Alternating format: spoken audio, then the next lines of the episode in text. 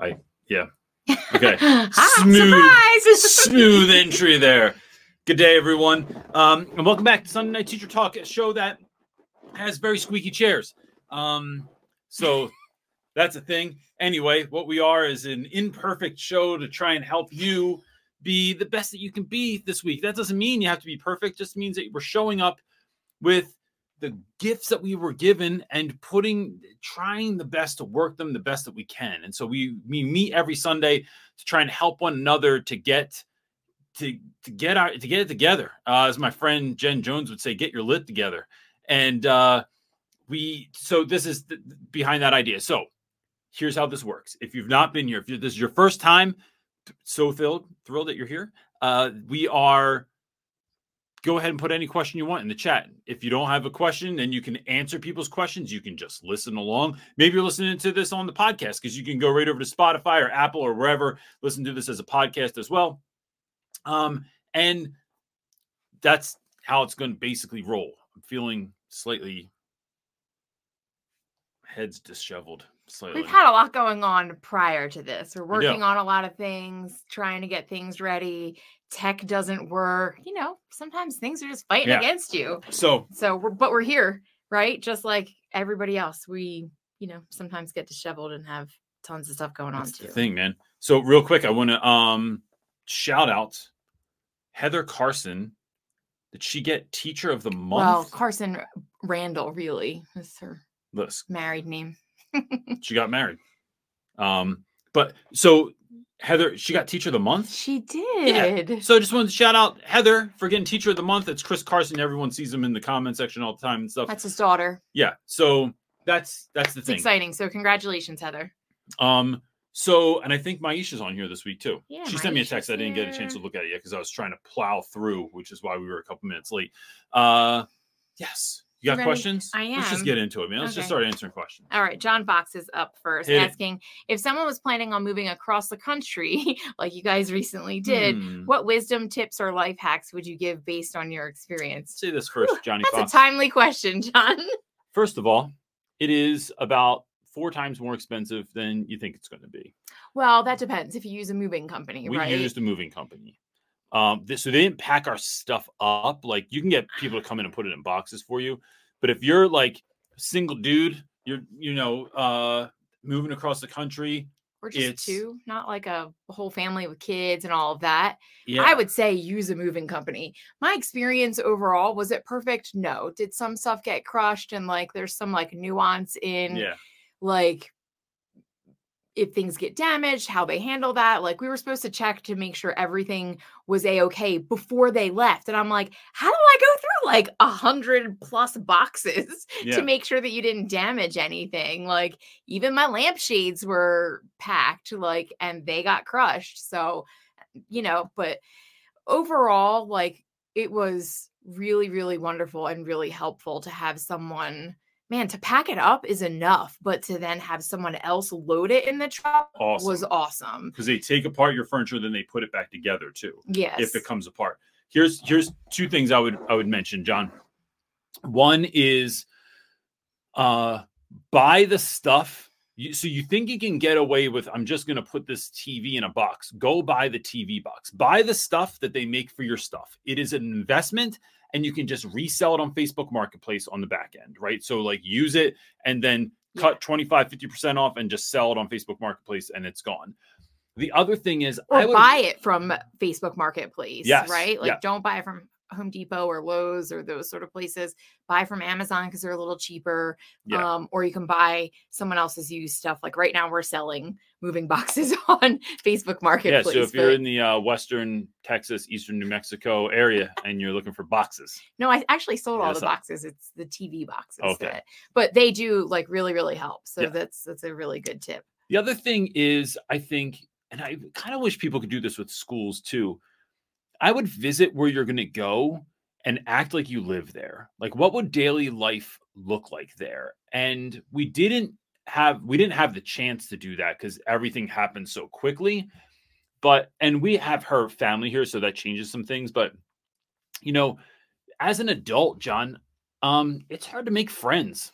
And so trying to figure out like what life is going to look like there. How are you going to connect with people? Um, I think that's in real time trying to figure that piece out because, uh, yeah, I mean, if you're working at a school, that's going to be a little bit easier to make friends. But um, yeah, I find it incredibly difficult to just like make a friend uh, as an adult. It's like a new thing, especially if you don't drink and you're not hanging at bars or that kind of Yeah. life. It's like, where do you make friends? Yeah. It's, it's a new thing. it's a weird new adventure. So yeah, that's my advice. Hit it, babe. Yeah. Um, okay, Linda is up next asking any future plans for another book. So, Linda, uh yes. The I so there's a couple of like big things that I want to do before that. So this year has me and here's why. Um one I have to really think about a book that I would really want to spend time and go deep on. It is way harder to write a book than anyone can explain to you. It is just difficult. And I I think I would self-publish my next book by choice, even though I've had some other options. Um, I've talked to someone else, a really good friend of mine, about collaborating on a book and making a book that would be for schools. Um, and that they so like it could it would be a component where schools and teachers it would be something to work through together to make your school awesome. But my thought really lately has been um and i'm going to take this we're going to take this uh to the bible real quick because my favorite prayer in the bible is when god asks god wakes solomon up in the middle of the night and you know because you know that happens sometimes and uh says to him that uh, actually i'm sure it does happen to people sometimes anyway says what do you want and solomon says um he wants the wisdom to be able to serve the people in a way and or or use it he wants the wisdom to serve the people in a way that pleases God. And so it's really been thinking about. That's really been on my mind. And so what what can we create that's going to serve teachers at the highest level? And so with, with that, I'm actually going to tell you something that we're working on right now. Um, it will be out this week. It was supposed to be done today, but it's there's some back end stuff that we're just trying to figure out so that it's a smooth, it's the smoothest experience for people as possible if you want to throw that up. So we are going to do run a workshop a month for the rest of the school year to try and help teachers, right? So it is all four of them are going to be based around classroom management. So there's going to be classroom management 101, 102, 103, and 104. The first one is happening February 1st. Um, availability will open up for that sometime this week and the first one is going to be around building relationships because I think you can take that down, babe. Um, I think folks get relationships aren't just a nice to have. They're not just about becoming buddies with students and and and having these experiences that I talk about a lot. Like I have a lot of students that I still keep up with.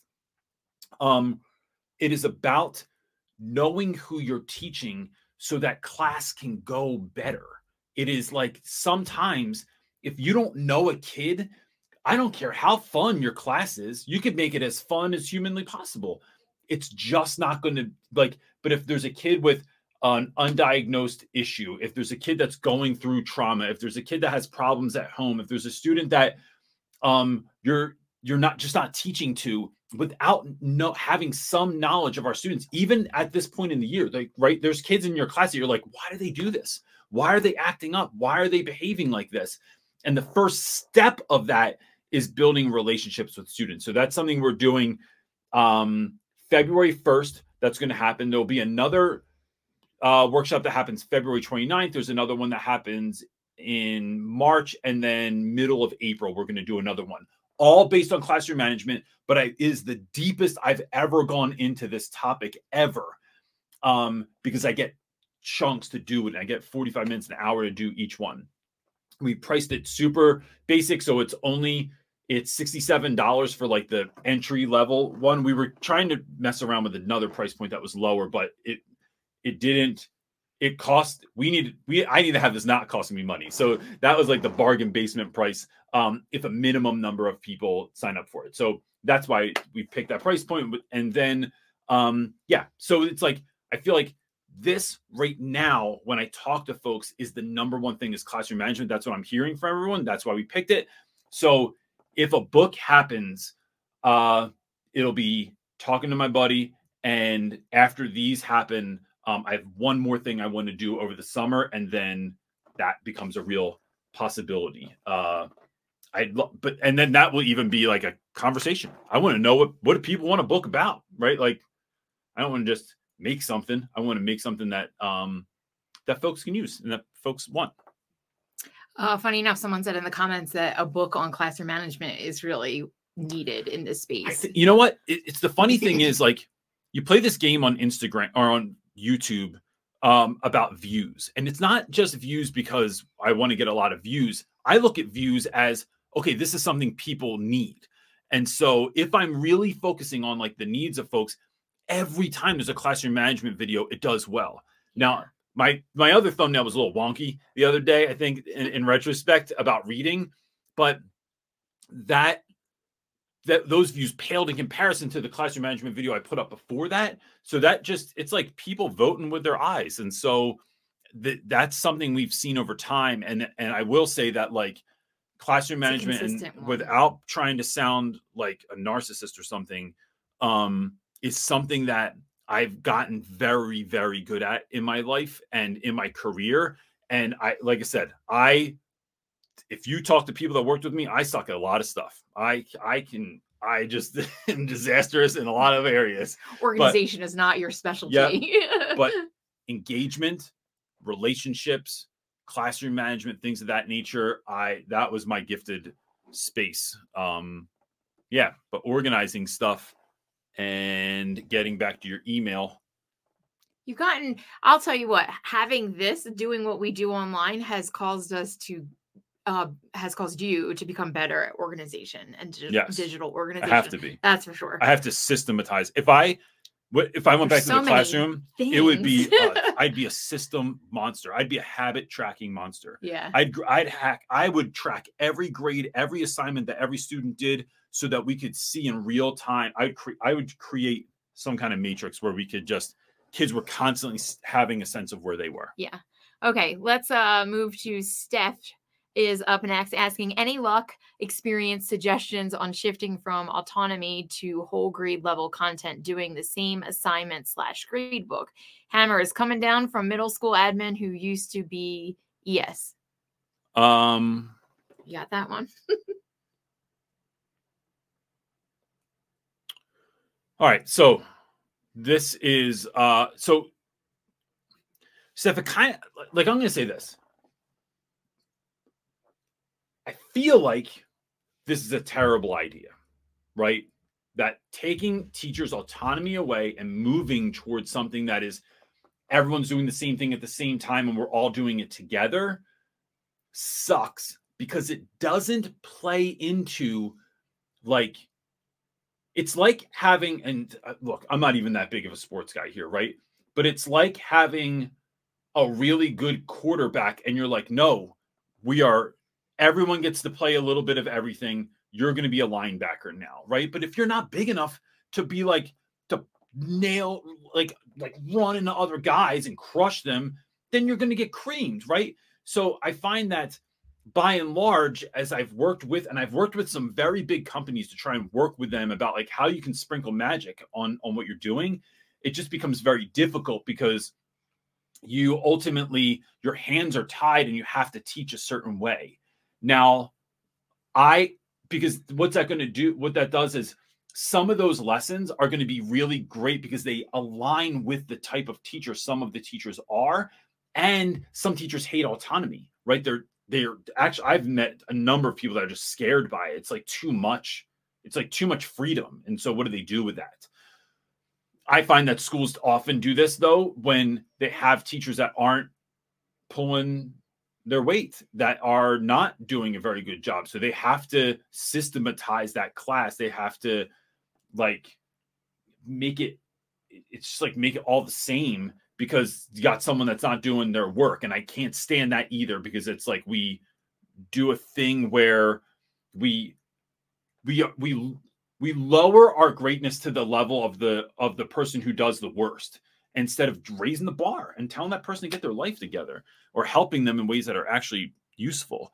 Um, I have an idea, but I see you have a hand. Oh, raised. so John Lopez, I just think he- I would like to say No, what's it. happening in the comments. Uh, John Lopez said he said that administrator probably wants to see um, the same assignments. Um, it if the will raise the um, standards, like uh, the the same standards, I guess, in assignments to see if it raises the yeah test scores. and, and look i mean maybe Sorry. maybe this will be good.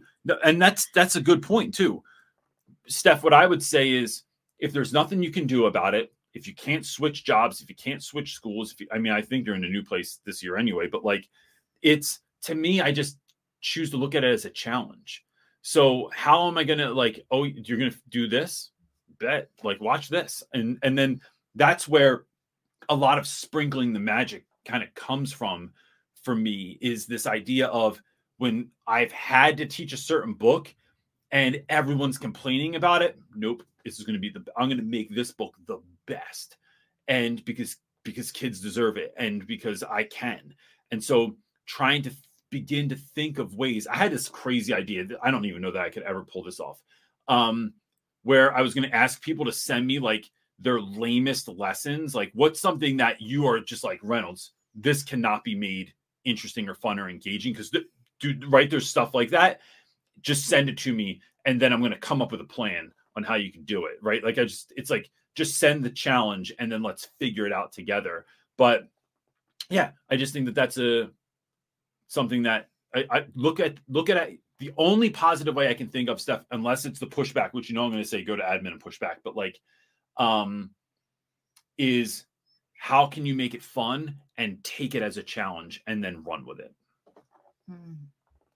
Uh, she said in the comments that there are new standards coming out next year and a new program required by the district, and it's mostly due to liter- literacy across the board, yeah like the I guess poor scores. yeah and look and that's you know That's a whole nother one that makes me go, well, maybe your reading program isn't very good. reading or program isn't there's- good or i mean talk to lopez and i talk about this all the time like we act like covid's just over and that like a year and a half two years of eh, of learning from home didn't just disrupt everything and so we're like wait the scores aren't where they're supposed to be and it's like of course they're not It's going to take years to get Yeah, back to if that. you were in fighting shape and then you didn't exercise or practice fighting for two years you're not coming back as a as a contender right away right you know watch rocky four All right.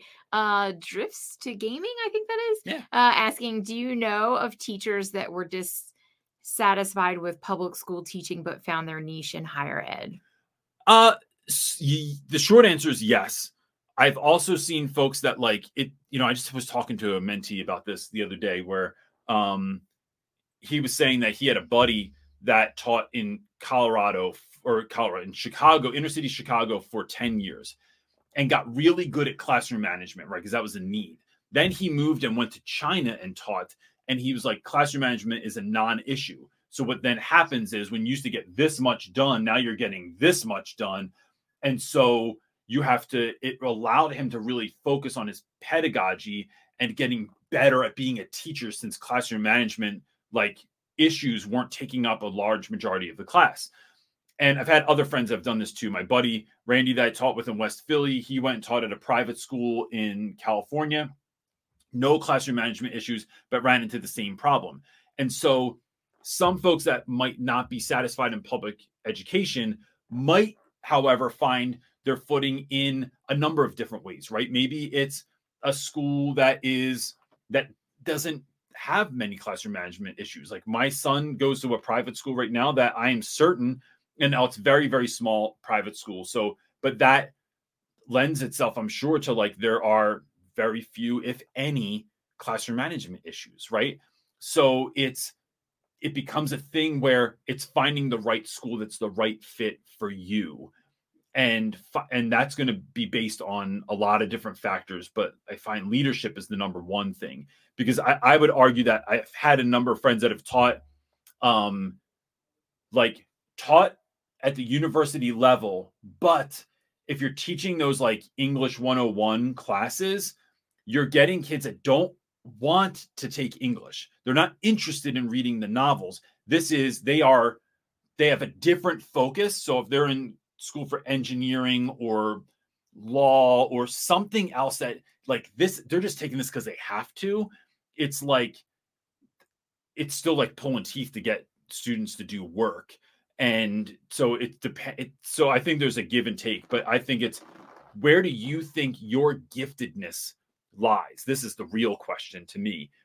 Is it so when i think about how i started teaching the level i taught the question i asked myself was at what age did i need this version of me and that age was absolutely ninth grade because ninth grade i didn't talk for most of the year I was afraid to use the bathroom at school because I just got beat up all the time. I got beat up every day my ninth grade year. I made a whole video about this years ago about getting bullied.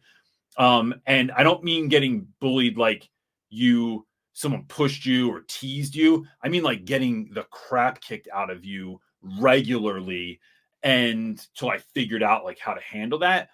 Um, and so for me, it was ninth grade version of me needed me the most. There were other ages that needed me, but ninth grade needed me the most. And so that's why I picked that. And that's why I stuck with it. And I could see my I could see young me in my students and especially in in certain kids that were that act just like I did back then. So I think that's part of the question too. And then it's like, well, where do you see yourself going? I don't think there's I don't think you get any extra credit as a teacher for teaching somewhere that is a horrendous nightmare every day and you hate it and and you're trying right? You're trying to be the best teacher. You're actively you're showing up for things like this. You're signing up for programs. You have a mentor. You're going to your coach at your school or your curriculum director. Like you're doing all everything you can exhausting possibilities and it's still not the right fit might not mean that you're not a good teacher it's just that you are not aligned for this and so i know for myself there are grades i could see myself like nope I, like first grade, second grade, those young primary grades, not a chance. I'm real good at connecting with those kids and rallying them up, but getting kids to sit quiet, oh, nope, not a chance.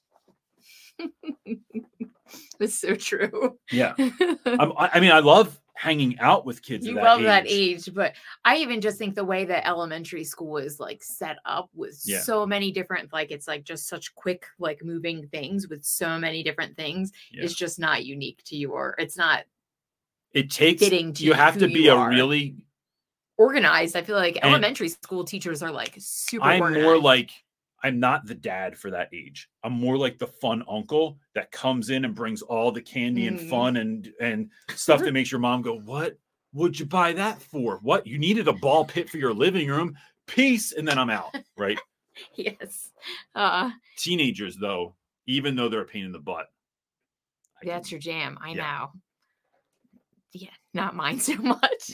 I'm a, we're the opposite. they get it. I, I don't know. Just Okay, next up uh, is Salma asking, "How does a young teacher balance personal life and teaching? I feel like I'm constantly buried in teaching and admin, but I'm scared that my youth is getting away." so. Uh, It's a man, that's a great question. It's a Selma. fair question, That's right? a wonderful name too. Um, so I like we could have like a whole clip show of me commenting on how much I like people's names or or when they have a nice profile picture. Um, so you know, hmm, I'm gonna tell you this, Selma. As someone that is 47, first of all, I can't believe now look, there's there is occasional because look, I'm gonna tell you right now, my eating's off the rails right now, right? I I am for someone that goes to the gym five days a week, that works out five days a week, I do not look as healthy as I could because I eat a lot of nutty buddies and cookies. So anyway, um, so that leads to some joint pain and stuff like that sometimes. But with regards to feeling to feeling young, um, I think I I feel the same as I I like there's a large part of me that still feels like 18, 19 year old me, right? Like I am love going out, I love doing stuff, I love engaging. It's just like I don't know. It's it, it's like something I didn't think about so much when I was young. I thought when I was 47, I have a picture in my mind of what my parents looked like. And my stepdad was jean shorts and tucked in Hawaiian shirts all day.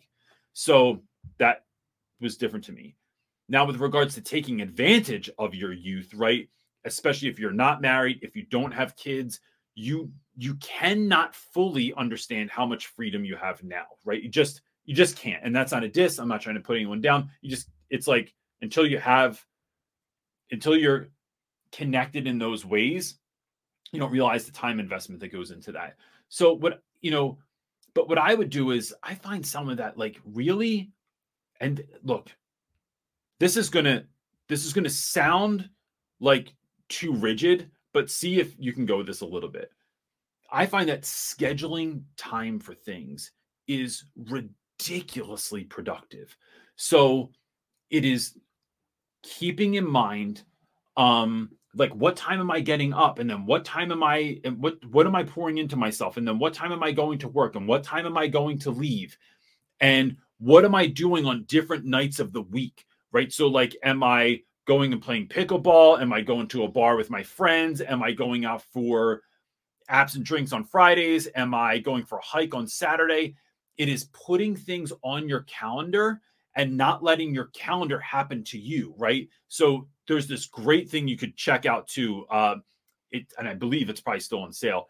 There's a guy Jesse Itzler that I've been following for ages, and he makes this thing called the Big Ass Calendar, and it is what it sounds like. It's a giant ass calendar with your whole year on one laminated thing, and then he has this program that you go through in it where you put on the calendar all the things that you want to do this year. And I use a different planning method that's way more complicated than I need to go into right here. But um, so that model doesn't fit for me at this moment.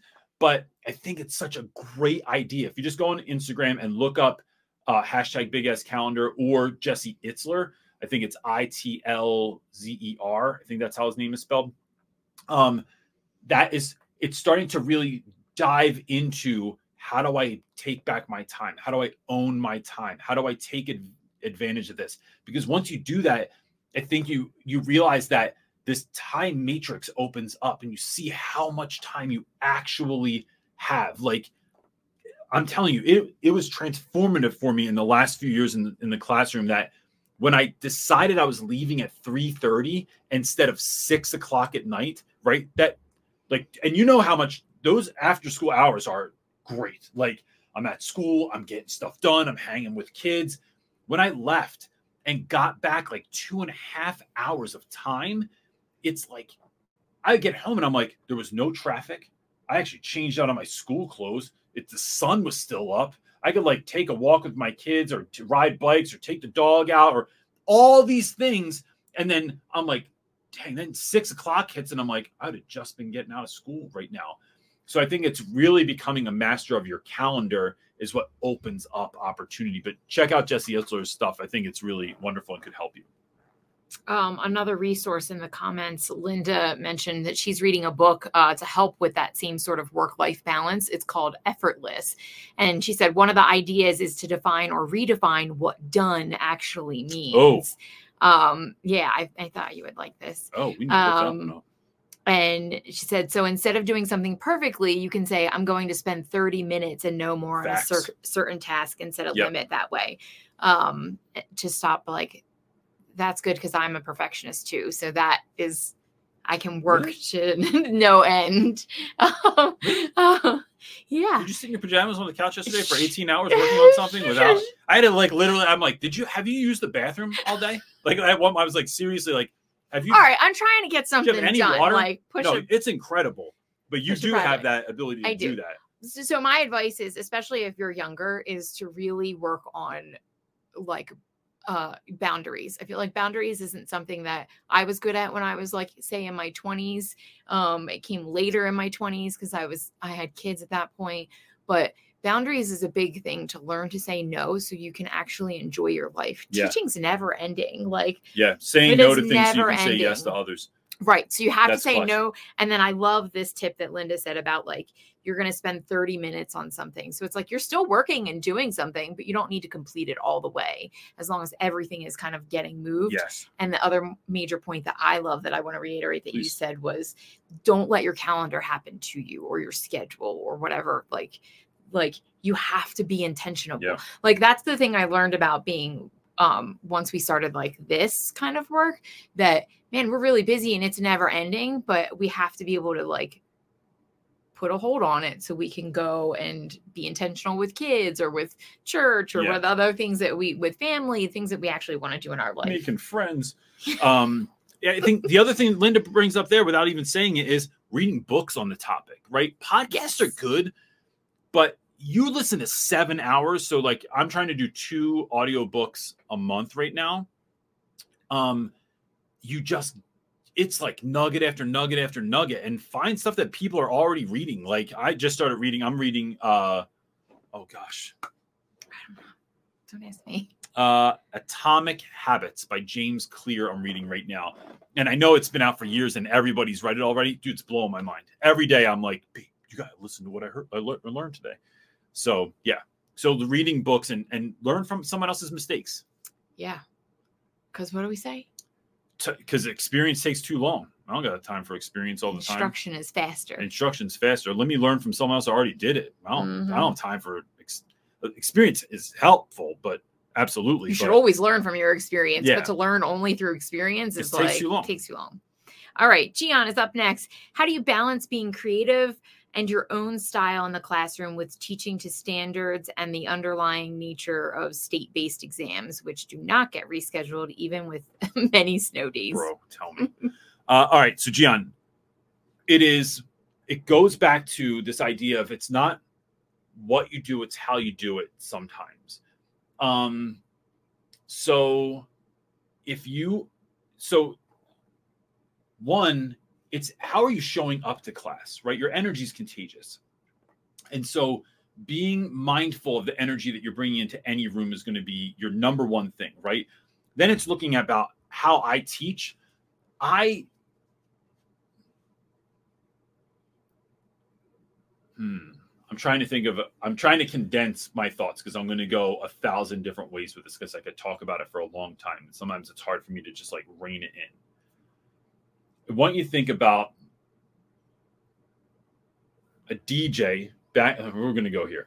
A DJ back in the day gets a Sam and Dave record, right, or uh, or a Miles Davis record, right? They're looking for what is how can I take the same thing and kind of remix it so that it is something that is attractive to the people that I'm playing it for. And I don't think lessons are any different. So I've gotten pushback about any number of stories I've read in my class, but like if you think of something like The Sniper, right, by uh O. Henry, I think it's by. Um the sniper has so many parallels to Fortnite that it's ridiculous. So if I just tell the kids that we're going to read a book about a guy with a gun on top of a roof in Ireland during the Ir- the Irish Civil War, I've already lost more than half the kids that are like Irish Civil. What are you talking about? Like, t- like don't care. But it's this idea of you're on top of the roof, you're behind the parapet, you have your handgun and you have your sniper rifle, and there's tanks and there's another shooter. And when you're in Fortnite, like I draw this parallel, or you could do like Call of Duty, like there's a connection point there, right? You could also look at things like um, Sniper the movie with Mark Wahlberg, or they made a TV show uh, called, or that was called, not called Sniper, it was called Shooter. And then they made a TV show called Shooter also with Ryan Phillippe or something like that. I don't, this is a ridiculous amount of knowledge I'm realizing that I know about these things. This is weird. But it's looking for a connection point. There's scenes from Saving Private Ryan where they're fighting against snipers. It's finding so where my brain goes, right? When I, when I'm thinking about how am I using my unique ability, it's looking for the connection points that I see between where kids' interest lies and in what we're doing. So it's not just about like if you're reading the Scarlet Letter, the same thing applies, right? Why do I care about these people who were so long ago that don't even maybe have the same religion as me? And I, you know, we don't do the same thing, but we do brand people, right? It's ba- the Scarlet Letter is basically cancel culture. So how can I connect those dots in that way?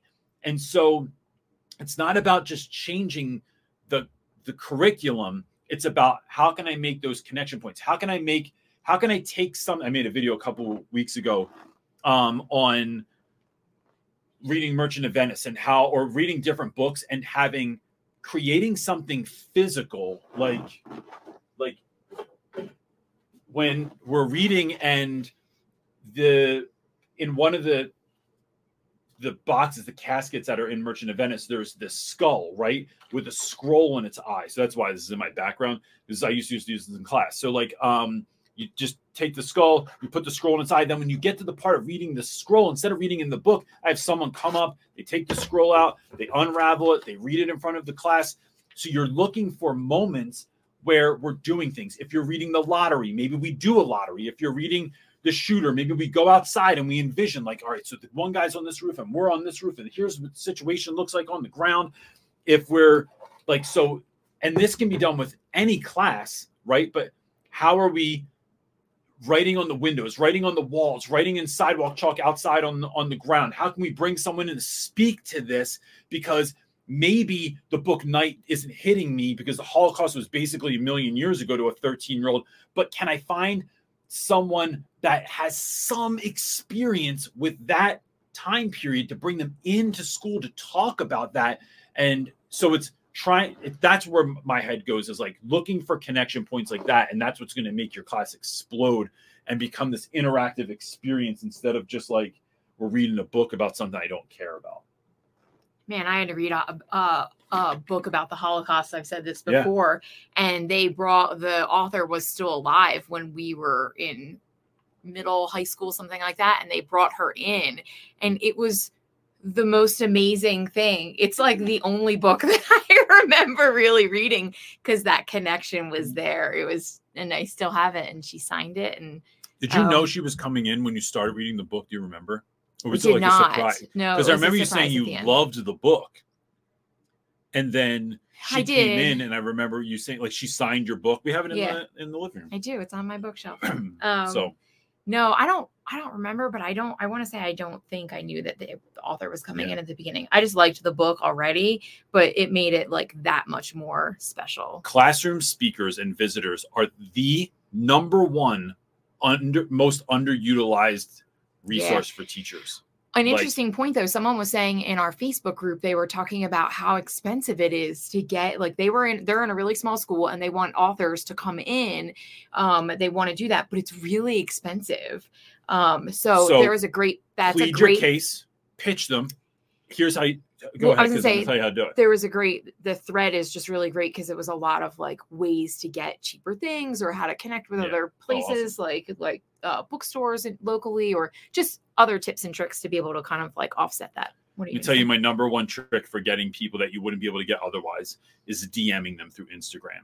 Um, no, but what about their? Well, I'm talking about their rate for yeah, coming to this. If they're like, can, oh yeah, great, you got a hold of me, but but if you have a spe- if you're through a speaking bureau or something like that, right? Or you have a manager or there's someone oh, handling this saying. for you, they're going to pitch you the rate. If I can hit you up in a DM and say, listen, I work in a school with no funding. Yeah. I have students okay. that really need this. Here's my situation. Would you be willing to bless us with 20 minutes of your time, right? Just 20 minutes of your time. Um, That's a great tip. And then if they can't make it there, then I've done a number of them over Skype, and I would say they've I have not seen a difference before between the virtual and the in person. Um, sometimes it's just more fun, especially if there's some kind of hands-on tactical thing, like having an artist do a virtual event is not as fun because yeah. you can't get your hands dirty and do stuff with them. But um, asking someone for 20 minute time to Zoom call for 20 minutes, and they're always going to stay longer, so that's why you just pitch the bar super low, and then telling them your situation is sometimes folks see the value in that. I mean, I've I've reached mm. out to some really impressive people that I know charge fifty to a hundred thousand dollars to speak like at a conference, completely free. Yeah, that's a good point. Um, people want to find ways to help. You have to offer them opportunities, and if you don't ask them, the answer is already no. Facts. Okay, Nassim is up next, asking when will you visit New York for a family visit? So I don't I don't know. That's a good question. I don't know. Um, it's not it's it, not in the plans anytime no, soon. but we've but we've actually talked about this a lot recently. Um like places in especially New York City that we want to go to. And I have friends in New York City that I would love to visit again. But um they're it's just like it's like first of all getting back to Philly at some point. Um and I don't even know when that's going to be, to be honest with you. So. No, because we've only been here barely four months. Like, so it's like it hasn't been that long. No, and it's it's still like settling it's in. still fun. It's still like you're just there's a lot to do still here that before you we don't go think back. about, right? That's Yeah. like everyone else. People here are like, "You went where? You did what?" I'm like, "Yeah, we just walked for an hour into the desert. We went and just looked at the stars. We just stood and think of was that anyone else out there? Nope, no, because they're used to stars. We have four in Philadelphia. Mm, So piggybacking off of that question, Yeah. kind of is he's asking, how is the transition in your new place? I feel like it's been a long time since I've checked in. Uh, no, so thanks, man. Um, I hope I hope you're doing well. Also, um, the I think it's been it's been largely awesome. I think at this point, the the biggest kind of like next big step is finding ways to connect on a deeper level with people and like building out a friend base on some level. Um, but I think that's probably the true next step because it's Yeah. been like getting here, getting your house set together, getting like all this stuff together, um, kids' rooms, Kids in all school, all that stuff, kids in school, kids like, rhythms, and so yeah. that's kind of uh, been has settled a bit, and we have some of those things. So I think yeah, it's it's building a friend base, and and then making sure everything has a place because there's still things we can't find. It's like. I know, I know, I went a box. I remember, and I'm not sure things made it in boxes. I think they fell out of the truck. Some weird rando little things or just still building up things like when you well john lopez or uh john fox if you when you move cross country Yeah. there's so much you can't bring also from your refrigerator to the things in your garage like weird little things like yeah, i don't have WD forty. wd40 yes Yeah, no, I think all your condiments you gotta buy new somewhere in transit, God said, "You don't need this anymore. yeah you don't so need the top of that French press. weird rando things that we're Drink the missing still Go ahead, hit it." all right mr boland is asking can you discuss the benefits and downsides of teaching abroad Uh, so feel like I taught in Africa, in Zambia for a little while. No, I feel like this is a good one because you have a, a mentee right now. do I have a mentee that abroad. teaches in Kuwait, uh, and then before that taught in Southeast Asia, um, and I've had a number of mentees. So for those of you that don't know, um, I do mentoring, right? So folks go to our website, you can sign up for mentoring, and I do one-on-one calls with people. So this guy, uh, you know, one of the, we were just talking about this yesterday. Some of the benefits being that you get all these different experiences, right? Of like what it would be like to teach elsewhere. I when I started teaching in West Philly, I had taught in Camden, New Jersey before, and that was that was a very poorly I'm going to say that was a very poorly run school. And there there were definitely great things about it. there were definitely great administrators there. There were great teachers there. But just like the way that it was run, like the leadership that I dealt with on a day to day um was poor right? Like I, I can look back now and go this was they were not, not leading. So when I got to West Philly I had the best leader I ever had. Dr. Noah Tennant is currently the ass- assistant superintendent for the Philadelphia School District is the best leader I've ever worked for in my life. Um, and in my top, and I've had some really good bosses. I've had he's in my top three bosses of all time. So working there, I remember folks would come in and complain all the time about the school, about the kids, about how things were running. Um, those of us that had been somewhere else were like, bro, you don't even know. Um, similarly, I remember when I took my students, especially when I took kids to Belize, we went and visited a school that was actually poor.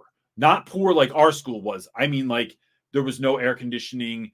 Um, there was no free and reduced lunch. Many students didn't get to eat in the afternoon. They had one stapler for the whole school, and it was a big school that they just shared. Uh, each room had one ceiling fan because and it got incredibly hot there. So kids would fight over who got to sit directly under the ceiling fan. Um, and what it did was open my students' eyes to like what like really severe poverty looks like, right? Not just what we often th- and I'm not dismissing anyone's situation, but not what we think of in the states oftentimes as poverty or man, you're so poor, like your dad has that car and it's like, yeah, but my folks have two cars. And so to look at someone who lives in like really really poor situations, um it opens their eyes. I think teaching abroad does the same thing. I mean, I taught I had, I taught at all girls school. The Zan uh, that was the Matcha school for girls, all girls school, 60 students in a class, no electric lights. The I had no chalk and just a chalkboard. Um, many of the seats didn't have the seat part on it, so it is to coming to the U.S. and finding like it just shifted my my mindset on on doing that. Um, so I don't think there's any downside to doing it. I think there's only upside because whether you are exposed to something incredible or you're exposed to something that is difficult, it's going to give you you have a different jumping off point. Um, I think it makes you a well more well-rounded person. That I agree with, but I think that if you teach in a really if you're from the states and you go to somewhere abroad that they're very rich, like a very affluent place, Yeah. uh and country, it can be really really difficult to teach in that when you don't come from that because it's harder to reach kids, it's harder to like Yeah. those sort of things. So I don't think it's always about going to somewhere that's just because you go abroad it's poor. Um No, no, you're right. So in Kuwait, it's actually the opposite, right? Like, Right. or um, friends that have taught in other parts of the world where it was far like they made a lot of money doing it also. Um, and you didn't deal with certain issues.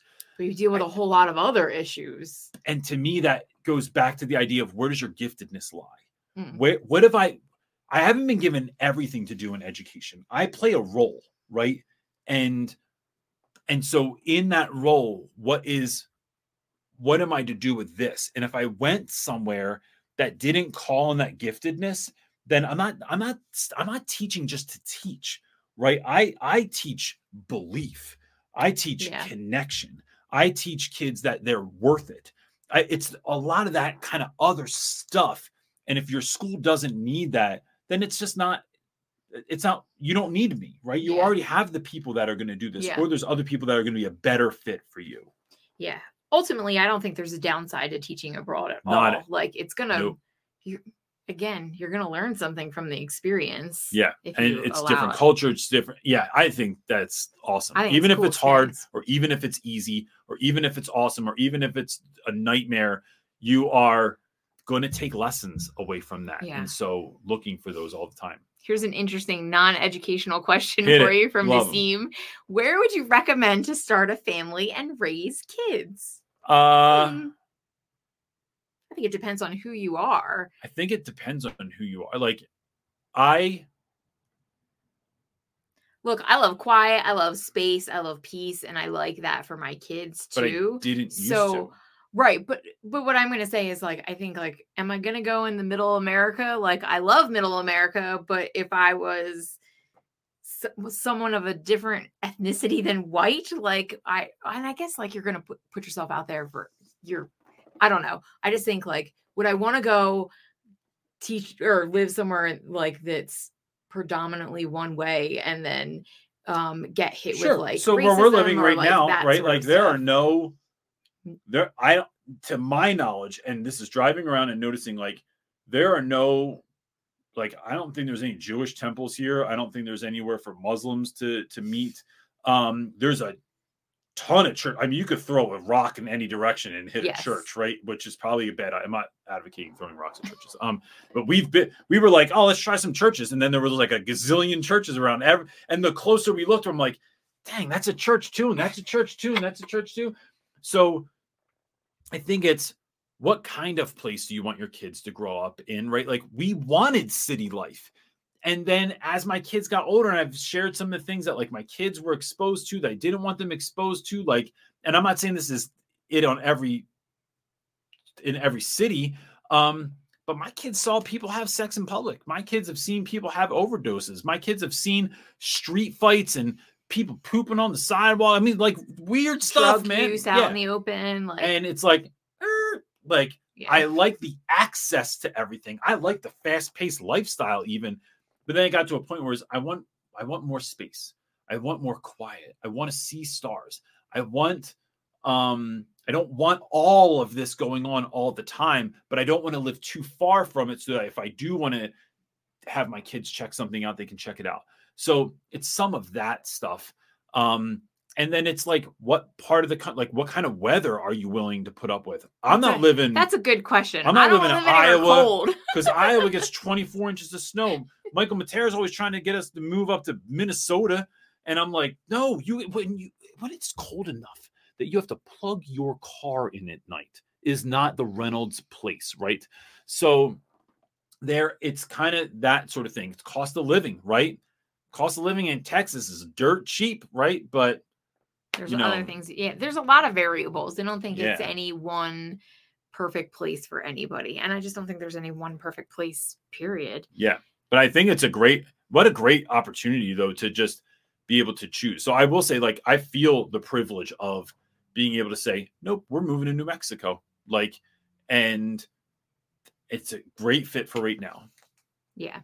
Um I can't believe we live in New Mexico. I I, still think about. It. I'm just like, I there's a video online of you saying, I'm never gonna move to New Mexico. Which I find so funny. Uh, I just want to shout out Patrick Coolin. Uh, gave us a. that's our homie. I know he said Happy Sunday from South Jersey. It was super chat. Yeah, man. Thanks, buddy. Thanks, Pat. Pat Hope you're well. Is uh is a good friend of mine from growing up. We used to drive in his uh his car was atrocious. and I remember like listening to Wu Tang and You guys would drive to college together. Yeah, you like carpooled. Yeah. and then he so did funny. the morning show at Rowan University on the radio, and it was phenomenal. Um, yeah, great, great dude. So thanks, Pat. All right. Uh, Dress to Read is asking best advice for someone who is teaching full time, sponsors two student org- organizations, and is now about to start their master's program. Hubby and I are starting masters at the same time, too. So the fact that you're starting at the same time is awesome because you can support one another. I would say my first thing would be don't sign up for anything else. Um, right? Right? Other and th- seriously, other things are going to come up. There's going to be other opportunities. There's going to be more people that say, "Oh, oh, let's ask." She's always uh, willing to help out and do something. And what every time you say yes to something else, you got to say no to something else. Mm, And so I think that's part of it. And then it's like I said before, it's dialing in your calendar. There's time for all of it, right? You think of, you know, I was listening to something recently, and it was this old, like, you know, we all you hear people say this all the time. There's, we all have the same 24 hours in a day, and we do. But some people master their calendars, they master their schedule. So you literally i start by putting everything on the calendar and now i don't have to do that so much anymore because you get into these rhythms and and you i don't need a timer to always go off but sometimes i do. So it's making sure that you're spending time with your husband. It's making sure that you're giving time to the student organization. It's making sure that your master's work but being honest with yourself about how much time the mass the work on your master's is going to take the reading the studying the writing the meeting with other people being honest with what you need in those times and then planning accordingly is is the move. If you, i mean that's a lot of that's a lot of stuff to do but i just remember being in college is the first time i had to like be a true master of my calendar and i did it like i, I really did it and i think that that has benefited me going forward but um so yeah, it's benef- mastering your calendar and saying no to everything else because your plate is full. Yeah, I remember when you were in college, uh, you would be when a semester would start, you would be like, "All right, see it, see y'all." I mean, I would See see you because you came to like my apartment to just study, um, Yeah. but you would really say like, "Okay, my it's starting, and so now I need to like buckle down." Basically, so it was like, "See y'all later." And I did that to friends for you. I did it Yeah. when I first started teaching. I'd be like, "All right, see y'all yeah. in the summer," because I'm working. Yeah. Okay. Uh, Hannah is up next asking, Hey there. So I'm about to launch into the school year and I always start with routine. Pause, pause. Yes. Because Hannah's in Australia, and everyone here is like, "Wait, what?" Like Oh, yeah. launch into the school year, um, because she's they're having warm weather. and We have seven degrees. All right. Anyway, go ahead, Hannah. So um, she's asking, so she usually starts the school year with routine, but the wheels always fall off at some point. Any advice about how to get back on track or maintain? So I think it's it's a question of why are they falling off? Like like at what what happens that the wheels fall off? Um I I create habits that are incredibly achievable for me. They still stretch me. Some of them stretch me, some of them don't. But if I want to, when we started going to the gym this year, like consistently, like five times a week working out, it became um I only have to do four exercise, like four different machines, uh, two times each. That's it. And that was doable for me. But maybe yours is I need to go to the gym and do one machine two times each, and that's it. Right. And then, or I've had other friends that their deal was they just had to go and check in. And if they didn't want to work out that day, you go in, scan your little app, and you can piece out if you want to. But it what they found was that it was the getting there that was hard. I think oftentimes people's habits are difficult because they have they, they put too much, they have too many habits too fast and they're too difficult. So I have I have a lot of systems, but they have scaled over time. And I think of them like this, Hannah. What is something I want to get better at? What is something that's important to me that I know if I do this, it will it will alleviate pain in my life in other areas. So working out is something that I know will make me a better person. So how do I build that? So I build it the way that I just shared it with you. Um, and then there's other things I do in that too that make make it easier. How do I make sure I take all of my vitamins every single day? Well, when I come in from the gym, I take them immediately after I walk in the door, typically, right? Um, it, especially in the summer when I'm going to the gym early. How do I make sure that like I, you know, read my Bible every day, right? I like put it on like sometimes I put it on my desk the night before so that when I wake up in the morning, I grab my coffee, I go into my office and sit down. It's right there. It's like I'm not gonna. There's nothing else to to do with that. Like I'm not gonna just go on social or and I don't turn my phone on and all these things. Like it's making it doable. It's making it so that you know exactly that what you're doing is actually benefiting you, right? Because I've had habits before that I'm like, I don't even know that this is like, I'm just doing this because I've always done it, right? So how do I, what can I do instead? Um, and then identifying what is it that makes the wheels fall off and really giving some consideration ahead of time while you're excited about, all right, what am I going to do on days that I'm tired? What am I going to do on days I don't feel like it? What am I going to do on days where there's something else to do? And I have to really consider that. And that's how I start getting better at doing stuff. So I will say, like, when you don't feel like doing it, or when you're tired, or when you're sick, um, I find that tracking my habits helps. I do not, I've showed this on videos before, this habit tracker act that I have. When I have right now like close to 300 consecutive days of working out, there's not a chance in the world that I'm getting a red on that thing, man. Not a chance. There have been days, Brod and I've gone for runs and walks, and it's horrible outside. There's been days when I was sick. I was sick a couple weeks ago, and I never get sick. I went to the gym. I I don't know if I had a fever, and I'm not. This might be stupid too, but like, so I'm not telling everyone to go do this. I had like a shirt on, a sweater, and like a big flannel coat. And that's what I worked out at at the gym because I because I knew it would suck, but I knew what would suck more was putting that red stupid red dot that I didn't do it that day. So for me, gamifying it and tracking things helps me to remember too, like, oh man, I've been doing this for so long, right? Make it a put it on social. When I was running every day for a year, I put it on social uh, just about every day because I had to make myself accountable. I, right? It was just here we are again. I'm out here running. It was at the same time at the end of my run. Every time as I was walking over the railroad tracks under the street light, that's when I would make the post. Um, but then it makes you accountable too. And then there that takes on when you know it's public and you know people are paying attention. Um, it it changes things. Um, okay. Yeah, one more? Uh, I do. It's a bit of a long one, or just a multi-part, I'll say. Um, so Sonny's asking, I have a tough question, Mr. Reynolds. I'm the gen ed teacher, social studies, and my co-teacher has 20 plus years in the system.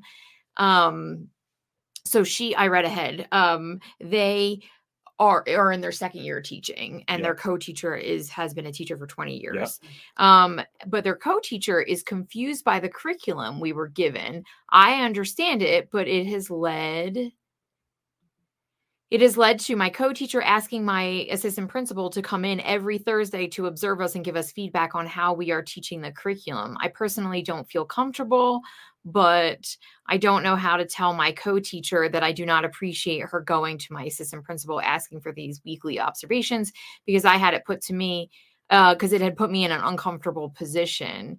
Um, maybe this is just me being anxious because I am not tenured and I just feel confused. I I sometimes feel like I am being set up for failure. Um, Do you have any advice on that one? yeah, I do. I'm trying to be nice uh, I hope you're going to be nice. well, it's a I'm just teasing. it's a jerk move on their part, right? on the Like, co-teacher's yeah. part. So it's well, I sometimes I think, think- that people don't realize that their move is is that like so I think it's just having the uncomfortable conversation. Yes. It's going and saying like, "Hey, I'm only a second year teacher and what this is doing is is making me feel like this." And then I would find an alternative to like how you handle that for her not knowing. That's exactly what you should do. Just go do what my wife said. Um, is mostly the answer to many things in my life. It is also Hey, all right, I'm going to I'm to make a clip of that. Go ahead. Continue. anyway uh you can i always say like one of the things i didn't realize when we were younger was that you were right about a lot of stuff because people see you outside of yourself and so Mm. i don't see my i trick myself and you're like no th- here's some truth Thanks, buddy. the i think the the point here is that the reason i just want to i just want to identify with what you're saying real quick because i think it's the reason it's a jerk move is because you're that, that wasn't made with you connected to it. But sometimes people do things that hurt us that are intentional and sometimes we just think they're intentional but they actually had no idea right? Like there's there's hearing that right? Just reading it right? Not being there but just reading it could make me think that this is a person that just wants to do a really good job so they're going to find the help to make sure that someone comes in to make sure that you all aren't going to get in trouble in the back end for not doing things correctly and that we just want to make sure that we are in tune with what the school wants and needs and that the students are getting the level of of education that they deserve. But it could be flipped and it could be like them trying to rat you out them you know especially not giving you a heads up. So i think the conversation is having a conversation around um look i understand that like from what you've said before the logic is that like you, you're struggling to figure out like what we're supposed to be teaching or how we're supposed to be teaching this. Um the part that i feel uncomfortable about is that you are one reaching out on behalf of both of us for our class without consulting me. Like let me be a part of the conversation also. Um because to be honest if you get someone to come in once i mean once a week is a lot but like even if you have someone come in once a week that's it could be great right? Like like if you have someone that's a, that's good at observations that knows your students that knows who you are they are going to just help you to do a better job because they've been there because they've have this experience. But you got to be in the know. And so it's like what are we focusing on this week? What are we looking at um this week in our in our lesson. What are we looking at? Um that, that like so you have a targeted area a targeted thing that you're trying to be mindful of. And so that's what i would share with the co-teacher. Whether they have 20 years of experience or not just because someone's been teaching a long time doesn't just mean that they're smart at, at relationships at being a like at being a collaborator right? Um so you, we have to teach people how we want to be treated. And so that's what i would do. It's it it could sound like a like an uncomfortable conversation but it could just be hey look i don't know if i'm certain you didn't mean to do this but going to the principal with on our behalf without connecting me or having my voice or letting me know that you were doing and then having them come in and i don't know that they're coming in and it's it's nerve wracking for me. I'm trying to do a really great job but i need to know like when the scouts are going to show up so that i can you know i want to be able to be active participant in this. But what if she already knows that? N- not that, there's a lot that they're coming. I mean, yeah, there too a but like um if she knows it's like well, then I want to know what are you looking for this week?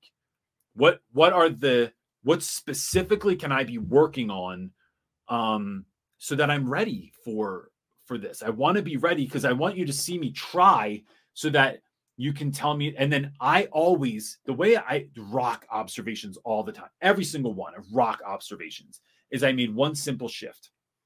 I know what I'm going to be what they're looking for and then I immediately go to them and say what like how did it go? I want feedback. And people are usually resistant or reluctant or don't want feedback. I want to know feedback because what I want them to know is you don't just get to check some boxes off, right? Like I I want actual feedback. I want you to tell me what I did. I want you to point out examples. I want you to talk about certain aspects so that I can get better. Then next time I'm going to go, all right, based on last time, here's four things I'm trying to do that I want you to see how well I'm doing. I'm kind of forcing people's hand to show up and do a good job instead of just showing up. Because I've had those observations too, where they check a box and they're really on YouTube the whole time. All right. So cool. All right. Look, we're at an hour. I realize there may be some more questions, but we really try to like keep it at the hour mark. Um, th- throw that thing up there real quick before you go. Don't leave this week. This is going on sale. Classroom Management 101, Building Relationships. It is the first installment of, of workshops we are going to be doing every single month, right? So there's one February 1st, there's one February 29th, which is uh, leap day or whatever. Um, there's going to be another one in March and another one in April. We are trying to help teachers have the best year possible, right? This will launch this week. Um, because look, I, I say this in the video that I made for the program. Um, but experience takes too long. We're halfway through the school year, right? It is far better to learn from instruction. And so I'm going to teach you ways that I have had classroom management on lock for years. The first part of that is going to be um, building relationships. Then it's we're going to do another one on policies, policies, no. procedures. Uh. well, it's classroom engagement is the second one. Then policies, procedures, and systems. And then another one is like here's a laundry list of things that I have screwed up on royally and how I fixed them. Because uh, I'm just going to teach you straight from like this is what went wrong, this is how I did it better, and this made my life better. And yeah, because my hair used to be black when I started teaching. Just saying. But yeah. that's it, gang. If you could please hit the thumbs up button, it just helps us get this out there to people. Um, and that's it. We'll see you next week. All right. Yeah, and if we didn't answer your question, put them in the Facebook group. If you're not in there, you can uh just you know apply. I guess I don't know. That's not the right word. Apply. It's three questions. Yeah. We just make sure you're a real teacher and you're not like a bot. And request to join. Yeah. That's the right word. That's it. cool. See you next week, gang. Peace.